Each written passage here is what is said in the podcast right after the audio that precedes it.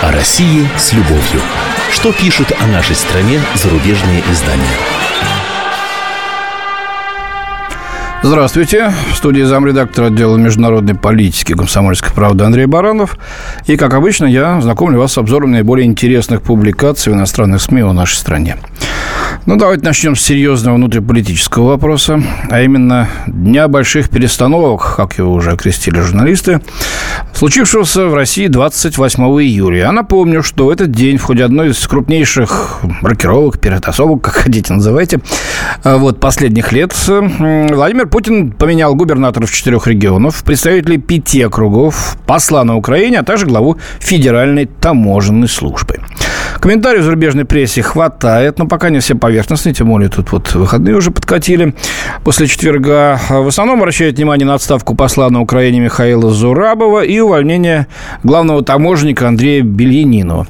Ну, для примера таких анализов давайте возьмем да вот хоть публикацию швейцарской газеты Neue Zürcher Zeitung. Ее автор, журналист Бениамин Трибе, сообщает. Четверг утром политическая элита России еще не знала, какую бомбу под нее заложил президент Путин. Когда пару часов спустя эта бомба разорвалась в виде нескольких президентских указов, она серьезно перетрясла политическое руководство большой страны. Отставка Бельянинова является намного э, более значимым шагом, чем кажется на первый взгляд, поясняет Требя. Андрей Бельянинов был директором могущественной федеральной таможенной службы с 2006 года. После того, как в его дом с обыском пришли сотрудники ФСБ, стало понятно, что он потерял покровительство Кремля. В доме Бельянинова обнаружили картонные коробки, набитые деньгами, общей суммой около 900 тысяч долларов. Ну, вот сразу же перевел на доллары э, швейцарский журналист, чтобы было понятнее. А также дорогие картины. Фотографии попали в СМИ, что, по мнению газеты, стало возможно только с согласия Кремля. Вот это автор специально подчеркивает. Официально Беленинов проходит в качестве свидетеля по делу о коррупции одного из петербургских бизнесменов, занимавшегося контрабандой коньяка, но в России статус свидетеля очень может быстро стать неприятной вещью, отмечает журналист. А почему вдруг? Вот у автора швейцарца Трибеда и многих других тоже четкого ответа нет. Пока только догадки, домыслы. В качестве одного из расхожих объяснений предлагается такое. В сентябре в стране пройдут выборы в Госдуму, а выставление на показ борьбы с коррупцией, в том числе в высших эшелонах власти, может убедить избирателя отдать голос за партию Кремля, то есть за Единую Россию. Вот э, такое нехитрое объяснение. Вывод следующий. Путину в очередной раз удалось подтвердить свой имидж решительного деятеля, заключает Трибе. Ну, надо сказать, что Путин мерещится западником повсюду в последнее время. Э, выход Великобритании из ЕС его работу. Ну, а чья же счет? Конечно, Путина. Теперь вот новая напасть. Э, Путин манипулирует избирательной кампанией. Где вы думали? Не, не у нас в Думу, да? А президентской кампании в самюсеньких Соединенных Штатах Америки. Доказательства? Ну, а вот, пожалуйста. Как пишет корреспондентка британской Financial Times Катрин Хилли, некая 21-летняя националистка Мария Катасонова, баллотирующаяся, кстати, в Думу, э, вместо того, чтобы обращаться к собственным избирателям, опубликовала письмо, адресованное американскому народу. Скоро вам предстоит выбор нового президента. Я надеюсь, что у вас выбор будет правильным, написала она, добавив, что голосовать за Хиллари Клинтон неправильно и опасно. Катасонова заявила в интервью газете Financial Times, которая, кстати, подсветилась, взяла у нее интервью. Молодцы, коллеги, это очень, профессионально и оперативно сработали. Так вот, она заявила, что единственный кандидат может положить конец внешней политике, разжигающей холодную войну и стимулирующей международный терроризм, и это кандидат Дональд Трамп. Маловероятно, это уже пишет э, корреспондент Кантрин Хилли, маловероятно, что акция молодого политика повлияет на выборы в США. Но она, внимание, послушайте эту цитату, пожалуйста, но она может усилить растущую панику в Америке в связи с идеей, что Москва пытается вмешаться в соперничество за Белый дом. На полном серьезе, пишет Хилли. Там у них паника, оказывается, да? То есть московский обком антилиберальный и антизападный. Рулит уже и миссис Клинтон, и мистером Трампом заодно.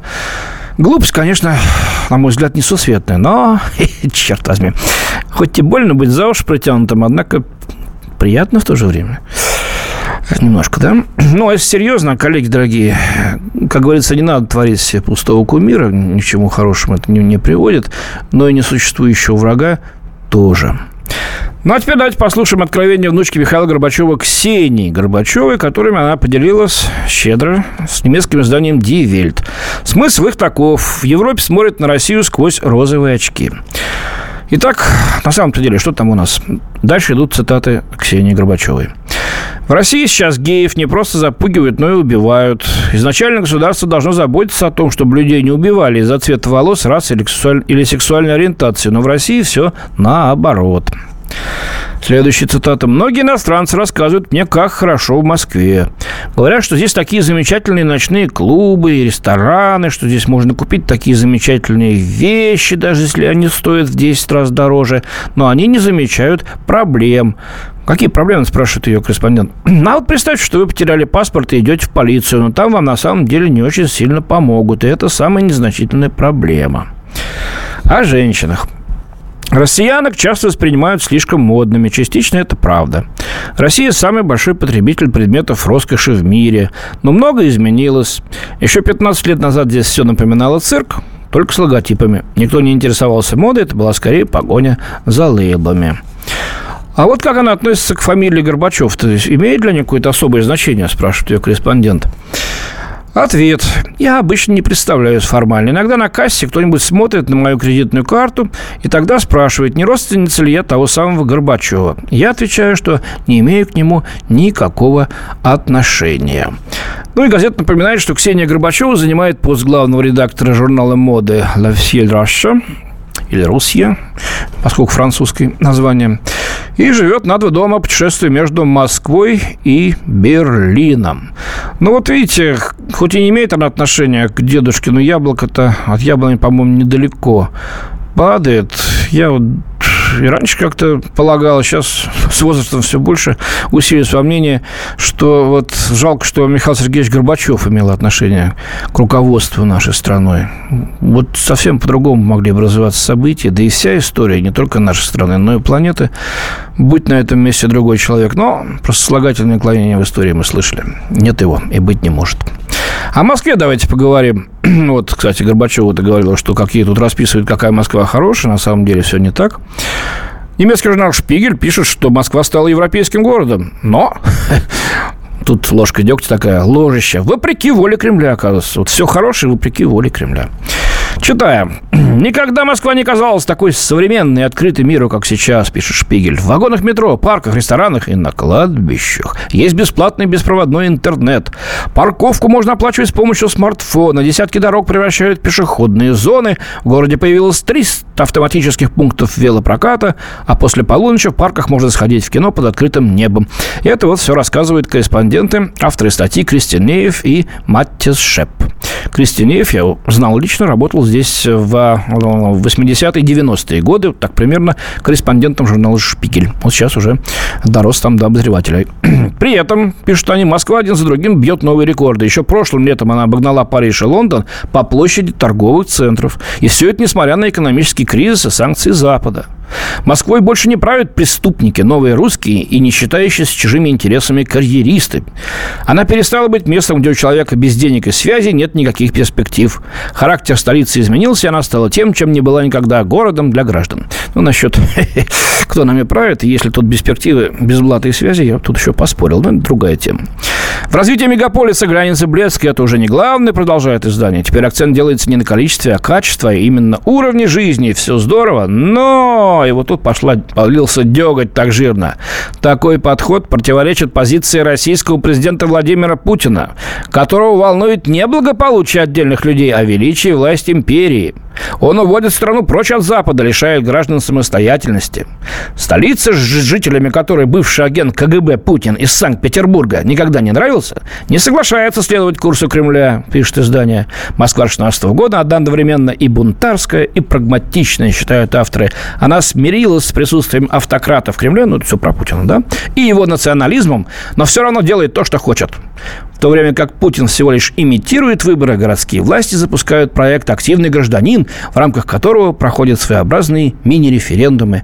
При этом в Москве находятся самые декадентские ночные клубы к востоку от Амстердама, а на сценах городских театров торжествует авангард. Вот каша-то, боже ты мой! Неужели можно представить себе, что значит, городские власти действуют в пику Кремлю, или Собянин лично в пику Путину, и что Путин вот такой мизантроп и ненавистник всего хорошего, вот он о людях не думает, совершенно. А вот чтобы все было только хорошо внешне. Ну, вот какая глупость. Вот, смотрите, вот сейчас прочту фразу, которая все объяснит. В Москве тон задают молодые образованные люди, в продуктовой корзине у которых лежит не шашлык с водкой, а сыр с вином. Слушайте, какие пижоны, а, все эти немцы.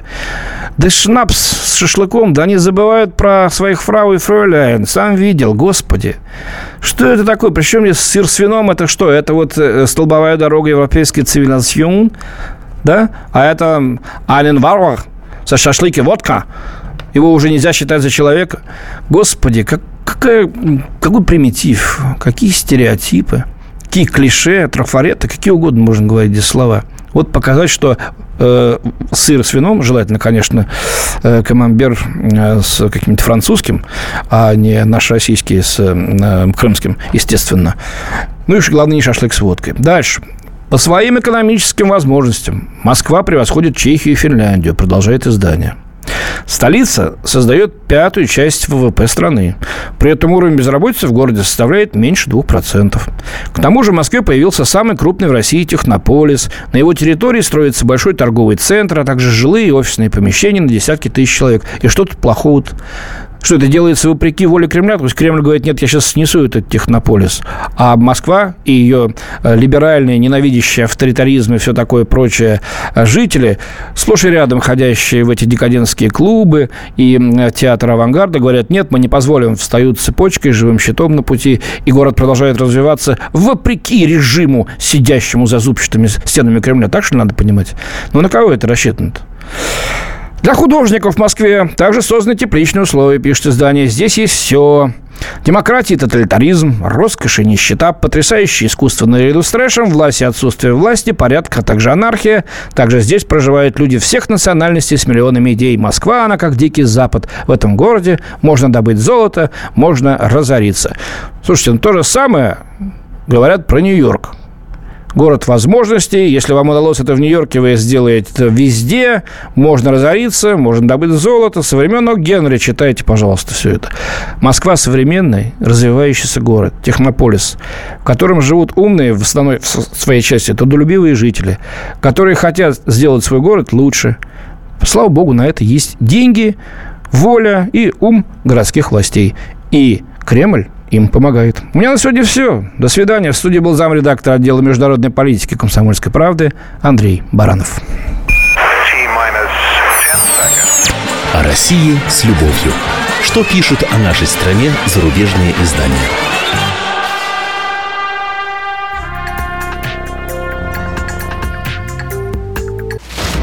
Разгадать планы Владимира Путина не под силу даже западным спецслужбам, но я, Эдвард Чесноков, знаю, чего хочет наш президент на самом деле. Каждый четверг вместе с вами в прямом эфире разгадываем мотив очередного поступка Путина. О чем думает и что планирует Владимир Владимирович. Слушайте и звоните в программу «Вождь» по четвергам в 20.05. Время московское.